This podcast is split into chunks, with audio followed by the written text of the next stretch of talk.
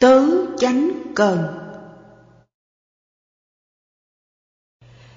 Bây giờ chúng ta có thể xét xem phải đối phó với những thứ cỏ dại, tiền cái và kiết sử trong tâm như thế nào để dung trồng các trạng thái tâm tích cực hơn. Đức Phật chỉ dạy cho chúng ta một phương cách để rèn luyện tâm được như thế. Ta cần áp dụng chánh tinh tấn để ngăn chặn các trạng thái tâm tiêu cực, chế ngự các trạng thái tâm tiêu cực, dung trồng các trạng thái tâm tích cực, duy trì các trạng thái tâm tích cực. Ngăn chặn các trạng thái tâm tiêu cực Cách đề phòng đầu tiên là ngăn chặn các trạng thái tâm tiêu cực hay các bất thiện pháp, không để chúng phát sinh. Bằng cách nào? Bằng cách duy trì tâm chánh niệm không ngừng nghỉ. Chỉ có vậy. Chánh niệm đòi hỏi sự thực hành, và sự thực hành đòi hỏi nỗ lực.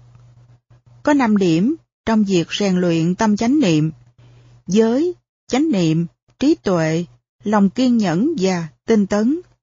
Tinh tấn được áp dụng với từng điểm nêu trên.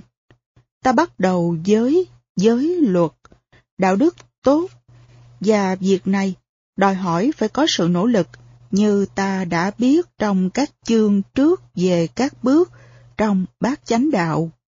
Với giới luật làm nền tảng vững chắc, ta phải nỗ lực để thực hành bất cứ chánh niệm nào mà ta có thể nhớ. Một khía cạnh của chánh niệm là nhớ, và điều này cần phải được duy trì luôn luôn.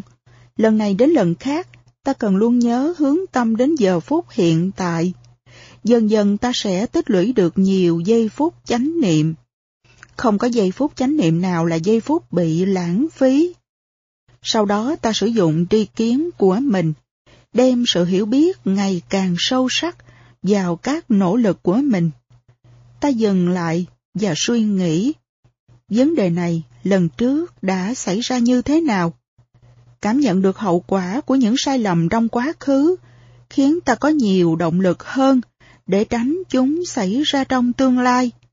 Quán tưởng đến những trải nghiệm của mình để không lặp lại các sai lầm đó. Bằng cách đó, ta nhanh chóng sửa đổi được cách cư xử của mình. Khi đã có thể nhìn thực tại sâu sắc hơn, ta sẽ luôn tự nhắc nhở mình về những gì là mục đích trước mắt và không để một giây phút nào qua đi một cách không chánh niệm sáng suốt. Nếu thất bại ta sử dụng lòng kiên nhẫn, chấp nhận hậu quả và rồi kiên trì nỗ lực lặp lại tâm chánh niệm. Phát triển tâm chánh niệm vững chãi có thể là một quá trình lâu dài, vì thế Đức Phật đã chỉ bày cho chúng ta các phương cách để bảo vệ tâm. Đức Phật khuyên chúng ta thực hành như lý tác ý, wise attention, và để tránh phi lý tác ý, unwise attention, Ngài dạy rằng ta cần phải trụ vào những gì ta biết là đúng, qua năm uẩn, ngay hiện tại. Đó là lãnh địa của riêng ta, ngôi nhà thực sự của ta. Tư duy có thể dẫn dắt ta xa rời nơi an toàn đó. Ví dụ trong lúc đang tọa thiền, nếu nghe một tiếng động, chỉ cần biết đó là tiếng động, thay vì thắc mắc ai gây ra tiếng động và tiếng động đó có ý nghĩa gì? Khi đang làm việc, cảm thấy lạnh, chỉ cần quan sát cảm giác này, không suy nghĩ, có ý kiến về hệ thống máy điều hòa trong tòa nhà. Hãy xem dòng suy tưởng của ta giống như những chuyến xe buýt đi qua trạm đổ, không dừng lại, đừng leo lên xe đi theo chúng. Đức Phật khuyên các đệ tử của Ngài chịu đựng những điều bất như ý nhỏ mọn trong cuộc sống mà không lập tức cố gắng sửa đổi chúng. Nếu ta luôn muốn thay đổi mọi thứ theo ý mình, thì tâm luôn bực bội, khiến cho các bất thiện pháp có thể dễ dàng phát sinh. Ví dụ bạn nhận thấy thiền đường quá nóng, nhưng thay vì đứng dậy để điều chỉnh nhiệt kế hay mở cửa sổ, chỉ ý thức cảm giác nóng. quan sát sự thay đổi vật lý bên ngoài và các phản ứng thay đổi của tâm. Rèn luyện chịu đựng những việc nhỏ mọn. Tuy nhiên có một số người tuân theo lời khuyên này một cách cứng nhắc. Dĩ nhiên trong trường hợp khẩn cấp, anh ta phải lập tức lo giải quyết chúng một cách có chánh niệm. Đức Phật cũng khuyên chúng ta tránh xa những kẻ ngu khờ, không có chánh niệm dại dột. Vì tất cả chúng ta thường có thói bắt chước theo người khác. Hãy giao tiếp với những người có các đức tính mà bạn muốn học tập. Hãy tìm một thiện hữu tri thức có tánh thẳng thắn kỷ luật, biết kềm chế, có chánh niệm và cư xử điều độ. Hãy gần gũi và nghe theo lời khuyên của người này khi cần thiết. Đức Phật cũng nhắc nhở thêm cho các đệ tử của Ngài là đừng để ý đến dấu hiệu và đặc điểm của bất cứ các tác động ngoại lai nào mà có thể khiến các bất thiện pháp phát sinh. Dấu hiệu ám chỉ đến cạm bẫy, những thứ bắt mắt chúng ta, khiến chúng ta muốn quan sát chúng kỹ càng hơn để khơi dậy bất thiện pháp. Đặc điểm ám chỉ những tính chất cá biệt của đối tượng chú ý của ta mà chúng có thể khuấy động tâm bất thiện. Ví dụ, một người đàn ông đã có gia đình có thể được khuyên, đừng để ý hay dấn dương hành động quyến rũ hay nét đặc biệt hấp dẫn nào đó của người đàn bà mà anh ta có thể say đắm. Tương tự, người phụ nữ đã có gia đình cũng được khuyên là không nên để ý xem người đàn ông đẹp trai trước mắt mình có đeo nhẫn không, hay dừng lại ngắm nụ cười của anh ta. Một câu chuyện từ thời Đức Phật có thể minh họa rõ hơn điều này. Có một vị tu sĩ mà lời nguyền sống độc thân của ông bị đe dọa bởi những ám ảnh về tình dục. Vị tu sĩ này quán chiếu thân như là một bộ xương để tự giải thoát mình khỏi những ý nghĩ xấu xa. Một ngày kia ông đi trên con đường qua cánh rừng một phụ nữ đẹp cũng đi cùng đường ngược hướng về nhà cha mẹ cô sau khi gây gỗ với chồng. Khi thấy vị tu sĩ bà mỉm cười chào ông. Sau đó người chồng trên đường đi tìm vợ mình gặp vị tu sĩ. Anh ta bèn hỏi, Thưa sư, sư có thấy một phụ nữ trẻ đẹp đi ngang đường này không? Tôi không biết đó là đàn ông hay đàn bà. Vị tu sĩ trả lời, nhưng tôi có thấy một bộ xương đi ngang qua. Vị tu sĩ đã ngăn chặn dục vọng của mình phát sinh bằng cách áp dụng chánh tinh tấn trong việc hành thiền của mình, do đó ông đã bảo vệ được tâm khỏi các uế nhiễm. Nếu ta có thể duy trì tâm chánh niệm liên tục, không có gì có thể kích động ta. Ta sẽ không giận dữ hay bực tức, ta có thể kiên nhẫn dù ai đó nói gì hay làm gì. Ta có thể vẫn giữ được sự bình tĩnh và hạnh phúc. Một trạng thái tâm bất thiện, uế nhiễm không thể phát sinh cùng lúc với giây phút của chánh niệm. Có thể bạn cũng thấy rằng việc kềm chế các trạng thái tâm tiêu cực khá dễ dàng khi bạn không gặp phải người khó chịu hay hoàn cảnh khó xử. Khi mọi thứ đều thuận buồm xuôi gió, thì rất dễ giữ tâm chánh niệm không bị lung lay. Bạn còn có thể tự khen mình đã giữ được bình tĩnh và đón nhận lời khen về sự tự kiềm chế kiên nhẫn của bạn từ gia đình bạn bè đồng nghiệp. Nhưng khi sự việc xảy ra không như ý muốn, thì lòng kiên nhẫn và chánh niệm của ta có thể bắt đầu đổ vỡ. Một câu chuyện được Đức Phật kể lại để chứng minh điều này có thể xảy ra một cách dễ dàng như thế nào. Xưa có một người phụ nữ rất giàu. Có một người đầy tớ rất giỏi giang và biết dâng lời. Người đầy tớ luôn dậy sớm và bắt đầu công việc trước khi bất cứ ai trong nhà thức dậy. Cô ta làm việc cả ngày cho đến tận khuya, mỗi đêm chỉ ngủ một vài tiếng Cô thường nghe hàng xóm ca tụng về người chủ của mình. Họ nói, vị mệnh phụ kia rất tử tế với người giúp việc, bà rất kiên nhẫn, chúng tôi chưa bao giờ thấy bà giận dữ, Chúng tôi không biết làm thế nào mà bà có thể trở nên là một người tuyệt vời như thế. Người đầy tớ nghĩ ngợi, những người này ca tụng chủ ta hết lời. Họ không biết ta đã làm việc cực nhọc thế nào để gìn giữ ngôi nhà này. Ta phải tự kiểm chứng xem chủ ta tử tế và kiên nhẫn đến đâu. Hôm sau, người đầy tớ thức giấc trễ hơn mọi khi. Khi người chủ thức dậy thấy người giúp việc cho mình vẫn còn ngủ, bà la rầy cô. Đồ hư thân mất nết, mày ngủ cho tới khi mặt trời lên sao? Thức dậy, đi làm việc ngay. Người đầy tớ thức dậy. Cô không ngủ, mà chỉ giả bộ ngủ thôi. Cô ngồi dậy xin lỗi bà chủ và bắt đầu làm việc. Hôm sau nữa, người đầy tớ cố tình thức dậy trễ hơn ngày hôm trước. Bà chủ giận dữ, bà rầy la người đầy tớ, dùng những lời thô tục và đe dọa rằng nếu người đầy tớ dậy trễ lần nữa là bà sẽ đánh cô.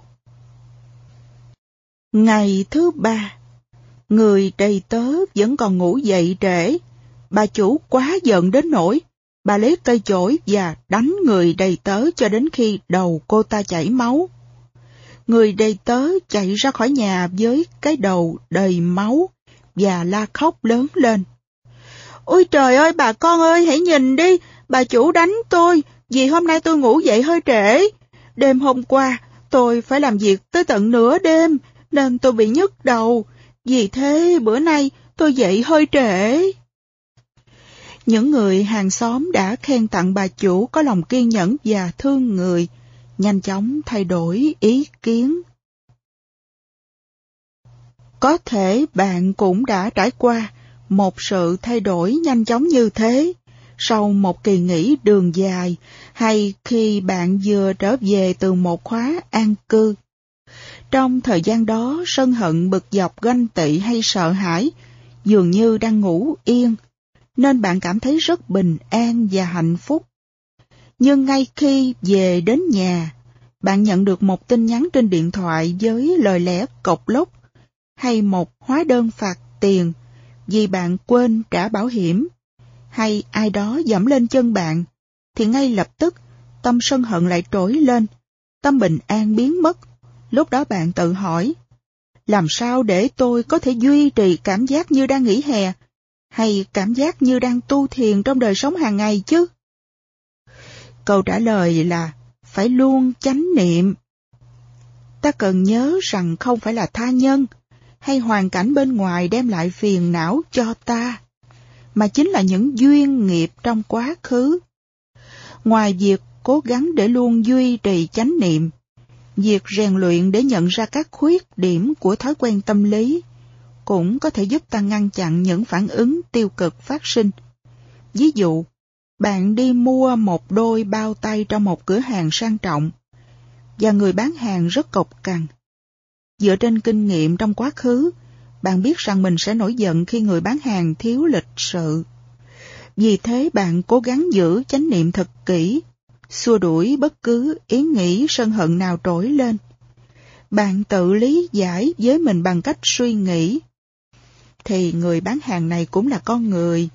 Chắc đêm qua anh ta không ngủ được, hay anh ta có những lo lắng về tiền bạc hay vấn đề gì đó trong gia đình. Có thể anh ta cảm thấy bất an đối với những người khác màu da hay quốc tịch. Hôm nay, anh ta không được khỏe. Đó có thể là lý do khiến anh ta thiếu kiên nhẫn đối với khách hàng. Phương cách này nghe có vẻ dễ nhưng không dễ thực hành. Tâm chúng ta chưa được rèn luyện để ngăn chặn các thói quen suy nghĩ tiêu cực. Nổi giận thì rất dễ, phê bình người khác cũng rất dễ, lo lắng về tương lai cũng dễ, ham muốn vật chất cũng rất dễ. Những thói quen này của tâm cũng giống như là các loại thức ăn vặt. Một khi ta đã bắt đầu mở một gói khoai tây sấy để ăn, thì ta rất khó dừng lại nửa chừng. Kềm chế không cho các tư tưởng tiêu cực khởi lên cũng rất khó. Một khi ta đã dính vào đó, thì rất khó buông bỏ, như Đức Phật đã dạy. Người tốt dễ làm tốt, người xấu khó làm tốt. Người xấu dễ làm xấu. Người tốt khó làm việc xấu. Rất dễ làm những việc tự hại cho mình. Rất khó làm những việc lợi cho mình. Tuy nhiên, ta cần ý thức rõ ràng rằng phòng bệnh luôn tốt hơn chữa bệnh. Chánh niệm đi đôi với chánh tinh tấn, có thể ngăn chặn những suy nghĩ và hành động tiêu cực phát khởi trong tương lai. Việc phòng hộ các thói quen xấu nơi thân khẩu và ý không phải là khó nếu ta có thể tự rèn bản thân luôn chánh niệm. Tuy nhiên, nếu bạn đã cố gắng hết sức mà vẫn không ngăn chặn được các tư tưởng và hành động bất thiện, thì cũng không nên thất vọng hay nản lòng. Không có nghĩa rằng bạn là người xấu, chỉ có nghĩa là bạn cần phải tu tập thêm. Hãy vui mừng trong ý thức rằng ta luôn có người phụ tá bên mình, sự nỗ lực để chế ngự các trạng thái tâm tiêu cực. chế ngự các trạng thái tâm tiêu cực trước khi đạt được giác ngộ viên mãn chúng ta không thể chọn lựa tư tưởng nào sẽ phát khởi. Vì thế không cần phải xấu hổ hay phản ứng chống lại những gì đã xảy ra. Tuy nhiên chúng ta cũng có thể chọn lựa để tư tưởng nào được phép phát triển. Các tư tưởng tích cực và thiện hỗ trợ tâm. Chúng cần được dung trồng. Các tư tưởng tiêu cực và bất thiện như là năm chướng ngại, triền cái và mười kiết sử chỉ làm hại tâm. Chúng cần phải được tấn công và chế ngự ngay bằng chánh tinh tấn. Đó là lời khuyên của Đức Phật. Chế ngự các chướng ngại Chúng ta phản ứng như thế nào đối với một chướng ngại, tùy thuộc vào mức độ chấp thủ của ta. Khi vừa phát khởi, chướng ngại còn yếu ớt. Chúng bắt đầu bằng một sát na tâm tiêu cực lẻ loi, rồi dần tăng trưởng. Ta càng ý thức được dòng chảy này càng sớm, thì càng dễ ngăn chặn nó. Bất cứ khi nào chướng ngại có mặt, ta không thể có tiến bộ trong chánh niệm hay thiền định. Bước đầu rất đơn giản. Khi một chướng ngại phát sinh, ta chỉ cần ý thức được sự có mặt của nó. Ví dụ, ta ý thức rằng tâm tham sân hay nghi đang khởi lên, hoặc tâm ta đang bị rơi vào trạng thái bất an, trào cử hay trầm cảm chán chường. Ở giai đoạn khởi đầu, các chướng ngại này rất yếu. Vì thế, phương pháp để chế ngự chúng cũng nhẹ nhàng thôi. Ta chỉ cần nhận biết sự có mặt của chúng. Chỉ ý thức không thôi. Triền cái vừa phát khởi sẽ tàn lụi, khiến ta ý thức được sự vắng mặt của nó, và sự vắng mặt này cho phép các thiện pháp như từ bi, lòng thương yêu và tri kiến có thể phát khởi như thế nào. Nếu một chướng ngại đã phát triển vượt khỏi giai đoạn khởi đầu, ta cần sử dụng những biện pháp mạnh hơn. Trước tiên, hãy quán sát chướng ngại đó với tâm hoàn toàn chánh niệm. Dồn tất cả chú tâm vào đó. Nhận biết ảnh hưởng của triền cái đó trên thân và tâm. Biết rằng nó cản trở sự phát triển của tâm linh của ta như thế nào. Nhận biết tính chất vô thường của nó. Sự vô thường của hoàn cảnh, hình tướng, mùi vị, cảm giác và nhiều những điều kiện khác nữa đã khiến cho chướng ngại này phát sinh.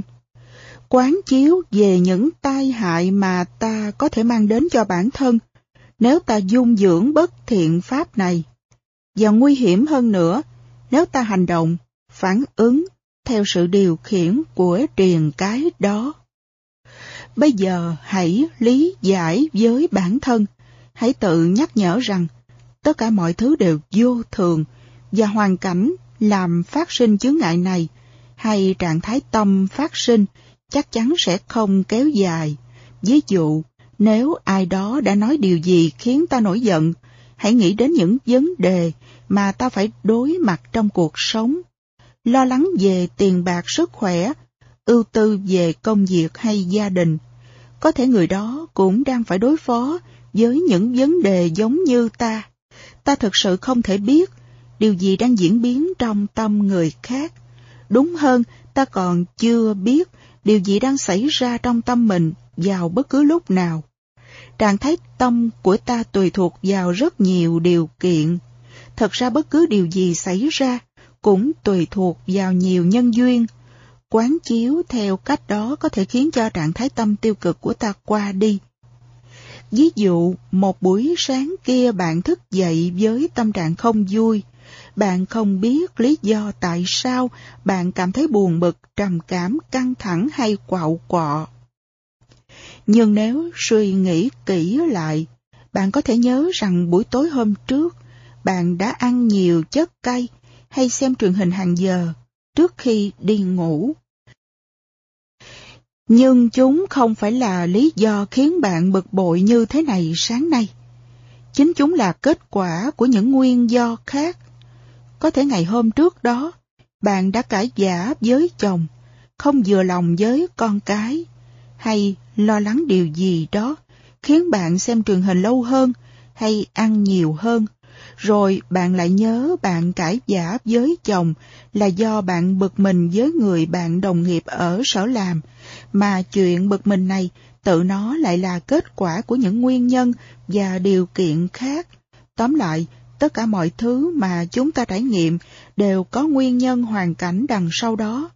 Nhiều hơn những điều mà ta có thể suy đoán hay biết đến. Tất cả các nhân duyên liên hệ chồng chéo lên nhau, không có một lý do duy nhất nào có thể khiến bất cứ điều gì xảy ra, do đó không cần phải làm cho tâm thêm não phiền bằng cách tự trách mình hay đổ lỗi cho người khác. Hơn nữa chúng ta nên nhớ rằng, may mắn thay, tất cả mọi hoàn cảnh, mọi tâm trạng đều thay đổi, không có gì mãi mãi trường tồn. Khi đang ở trong một hoàn cảnh tuyệt vọng hay hạnh phúc quá sức, ta có thể nghĩ rằng sẽ không có gì thay đổi. Tuy nhiên nếu suy nghĩ thấu đáo, ta có thể thấy rằng niềm tin này là sai lệch. Con người thay đổi, hoàn cảnh thay đổi, bản thân ta thay đổi, không có gì là không thay đổi. Do đó, với thời gian, trạng thái trầm cảm hay tâm sân hận gì cũng không còn. Cảm nhận về một người hay một hoàn cảnh bất như ý cũng thay đổi. Thái độ của ta, của người cũng thay đổi. Khi đã nhận thức được như thế, ta sẽ cảm thấy thư giãn hơn và các tư tưởng tiêu cực của ta bắt đầu qua đi. Loại tư tưởng tiêu cực khó chế ngự nhất là loại mà ta không ý thức được cho đến khi gốc rễ của nó đã ăn sâu trong tâm. Các vọng tưởng này che mờ tâm trí và ngăn cản nó phát triển. Bạn có thể nhận biết sự có mặt của chúng khi bạn ngồi thiền, rèn luyện tâm chánh niệm hay thiền định. Khi vọng tưởng luôn khởi lên trong tâm, ta không thể chú tâm vào hơi thở. Trong những trường hợp như thế, ta cần phải nỗ lực mạnh mẽ hơn. Đây có thể là cơ hội để ta phát triển tri giác bằng cách quán sát các vọng tưởng đó. Nếu thế, tạm thời ta sẽ để qua một bên, dự định chú tâm hành thiền hay quán sát sự phát khởi tăng trưởng và hoại diệt của các trạng thái cảm giác nơi thân và tâm, mà để tâm quán sát thật thấu đáo những gì đang xảy ra. Phương pháp cần sử dụng cho sự quán sát này được nêu ra ở bước thứ hai, trong phần về chánh niệm của chánh tư duy. Tuy nhiên nếu ta thích tiếp tục với sự thực hành như đã định, có vài phương cách ta có thể sử dụng. Chúng được liệt kê dưới đây, theo thứ tự của cường độ nỗ lực. Nếu một phương cách thất bại, hãy thử cái kế tiếp. Đừng chấp theo vọng tưởng. Hãy hướng tâm đến điều gì khác. Hãy thay thế chướng ngại đó bằng đối lực của nó. Hãy quán chiếu về sự thật rằng tất cả mọi chướng ngại phát sinh từ rất nhiều nguyên nhân điều kiện và chúng luôn thay đổi.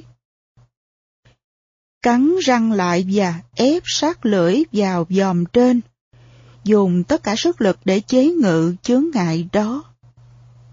Ví dụ, bạn cứ tức giận không nguôi sau khi tranh cãi với một người bạn. Bạn quán chiếu về sân triền cái không kết quả. Tự lý giải cũng thất bại. Bạn cũng đã cố gắng không chấp theo chướng ngại đó. Như Đức Phật đã dạy, tất cả mọi thứ chỉ phát khởi trong tâm khi bạn chú tâm đến nó. Khi bạn không để ý đến bất cứ tư tưởng nào, thì nó sẽ qua đi.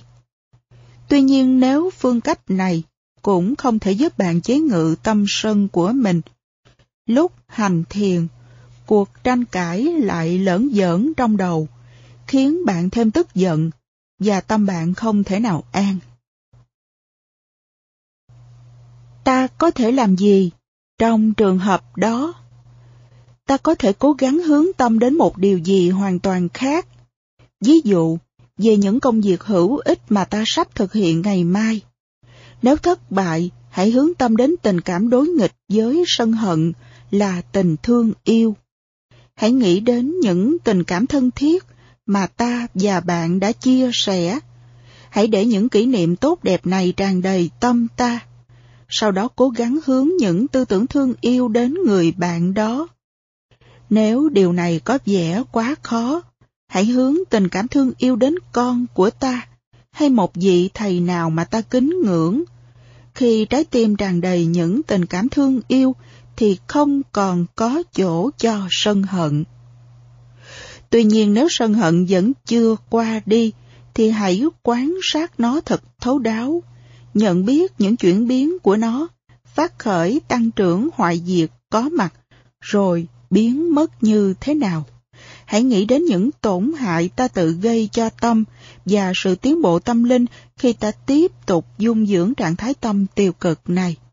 Nếu tất cả đều thất bại, ta phải dồn hết sức lực của mình để hủy diệt chướng ngại đó, nói theo lời Đức Phật, như là một kẻ mạnh có thể đàn áp người yếu hơn. Tóm lại ta không bao giờ để các chướng ngại, triền cái có thể thắng. Bạn có thể nghĩ rằng phương pháp cắn răng lại gồng mình lên để diệt sát một trạng thái tâm tiêu cực có vẻ quá thô bạo, quá khác với những lời dạy mà bạn đã được nghe qua.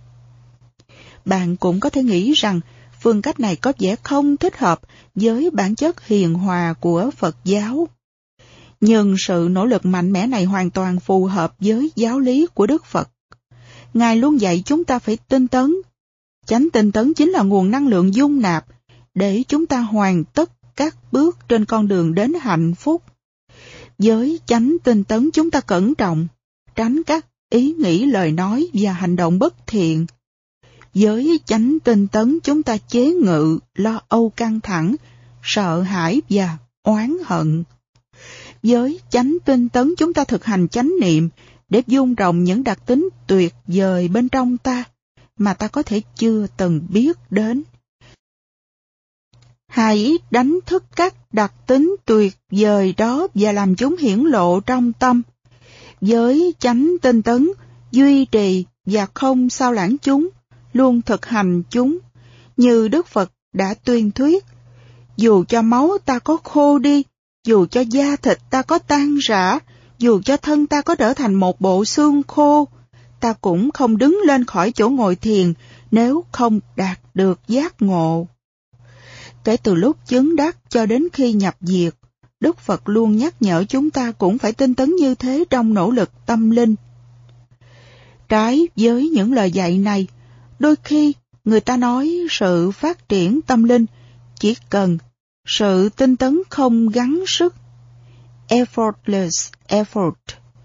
Tôi rất tiếc phải làm các bạn thất vọng, nhưng không có sự tinh tấn nào mà không cần nỗ lực.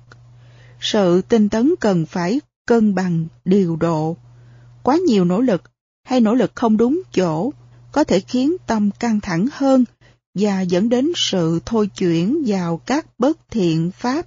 Tuy nhiên nếu lơ là tinh tấn, ta sẽ trở nên chán nản mệt mỏi hay mất hứng thú. Lúc đó ta phải có những nỗ lực mạnh mẽ để cân bằng tinh tấn trở lại với các thiện pháp khác. Sự thật là ta không bao giờ có thể đạt được bất cứ điều gì đáng kể mà không cần có sự nỗ lực. Tất cả mọi phát minh vĩ đại đều cần đến sự nỗ lực.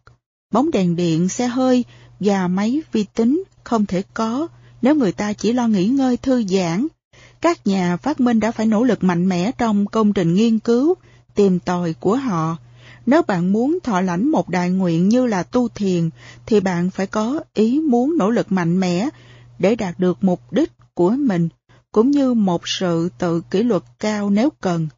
Có câu chuyện kể về Đức Phật có thể làm rõ hơn điểm này. Một người nài ngựa thưa hỏi Đức Phật, Bạch Thế Tôn, Thế Tôn huấn luyện các đệ tử của Ngài như thế nào? Đức Phật hỏi lại anh ta, thế người huấn luyện ngựa như thế nào?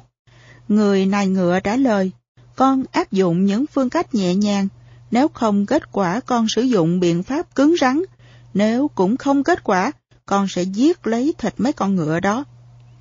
Đức Phật đáp, ta cũng làm như thế, ta dùng một phương pháp nhẹ nhàng, nếu không kết quả ta cũng sẽ dùng biện pháp cứng rắn.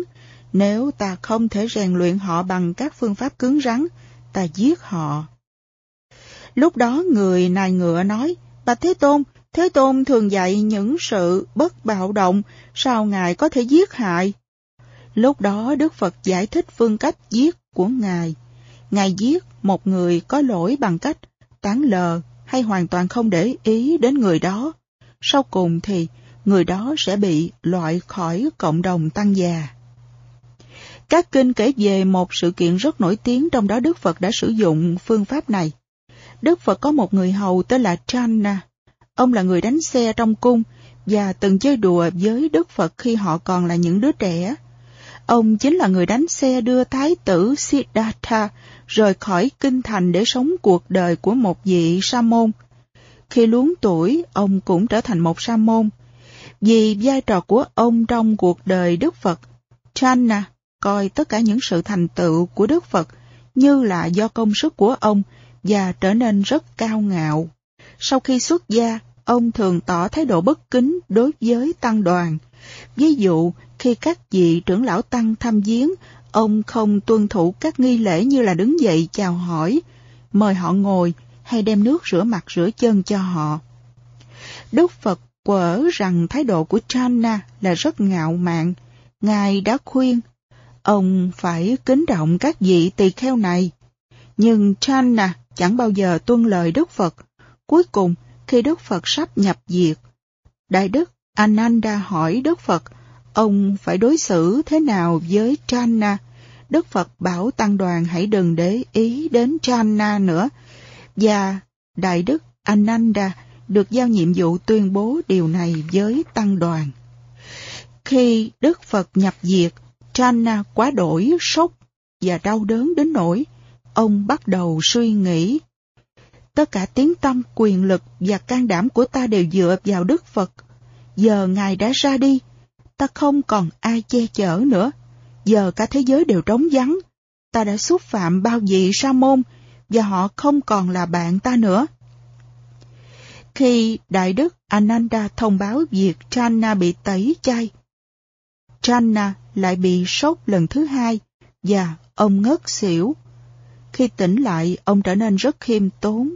Đức Phật biết rằng Channa sẽ phản ứng như thế.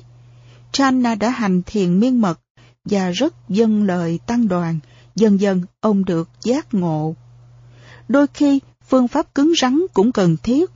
Đôi khi, sự cứng rắn đem lại kết quả.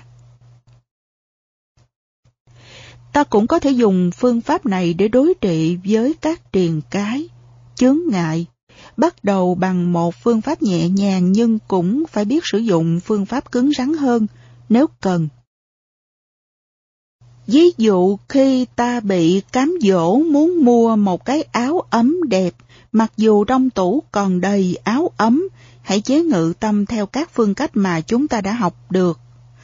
không theo đuổi ý muốn đó, hướng tâm đến điều gì khác, thay thế tâm tham bằng tâm xả, quán chiếu với chánh niệm về tính vô thường của cái áo, cũng như của tất cả các vật chất khác. Nếu tâm vẫn kiên trì kêu gào đòi chiếc áo đó, ta cần phải cứng rắn với bản thân hơn. Hãy nhắc nhở tâm phải dừng lại ngay, nếu không, mùa đông này hay cả năm này sẽ không được có chiếc áo mới nào.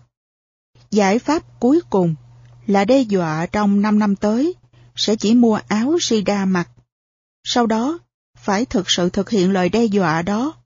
Tâm dần dần sẽ được rèn luyện để biết buông bỏ. Trong trường hợp đặc biệt cần phải áp dụng biện pháp thực sự cứng rắn. Thỉnh thoảng, khi ta ngồi thiền tâm hoàn toàn điên đảo, có thể do một việc gì đó đã xảy ra trước thời khóa thiền như là trong ngày đó ta quá phấn khích, hay có việc gì khiến ta quá lo lắng. Tâm bị kích động dữ dội, với những hình ảnh và xúc cảm dồn dập phát khởi, đến nỗi ta khó lòng ứng phó với tư tưởng tiêu cực này, thì tư tưởng khác đã tiếp nối. Có thể lúc đó, bạn đang trải nghiệm một hiện tượng mà tôi nghe các thiền sinh gọi là cuộc tấn công của đa triền cái. Đó là khi một số chướng ngại cùng phát khởi, cái này tiếp nối cái kia, để chế ngự tâm. Nếu ta chấp nhận để tâm chạy rong như thế đó, thì nó sẽ trở nên một thói quen khó bỏ. Tốt hơn hết là dồn tất cả nội lực để kềm chế tâm.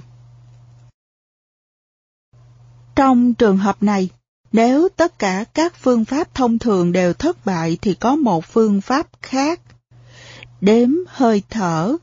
Đây là một cách để giữ tâm trụ trên một đối tượng. Trước hết, đếm hơi thở từ 1 đến 10, rồi ngược lại từ 10 đến 1. Kế tiếp, đếm từ 1 đến 9, rồi từ 9 đến 1. Tiếp tục đếm đến số 8, số 7, và cứ thế cho đến khi ta đạt đến từ 1 tới 2 và từ 2 tới 1. Cái khó là nếu tâm thất niệm đếm sai, dù chỉ một lần trong lúc đang đếm, ta cũng phải bắt đầu trở lại, cứ tiếp tục cách đếm này cho tới khi ta có thể hoàn tất trọn vẹn quy trình đếm mà không một phút lơ là. Sau đó, ta có thể trở về phương cách hành thiền bình thường đây là một thử thách cho tâm, phải bắt đầu trở lại với mỗi sự lo ra, khiến tâm trở nên mệt mỏi với việc phóng tâm, trở nên biết kềm chế. Dù phương pháp này khá khắc khe, đối với một số người, tâm họ quá điên đảo đến độ, không thể nào tập trung để đếm. Trong trường hợp đó, hãy lấy ngay sự điên đảo lăng xăng làm đối tượng thiền quán. Quán sát các trạng thái tâm lăng xăng đó.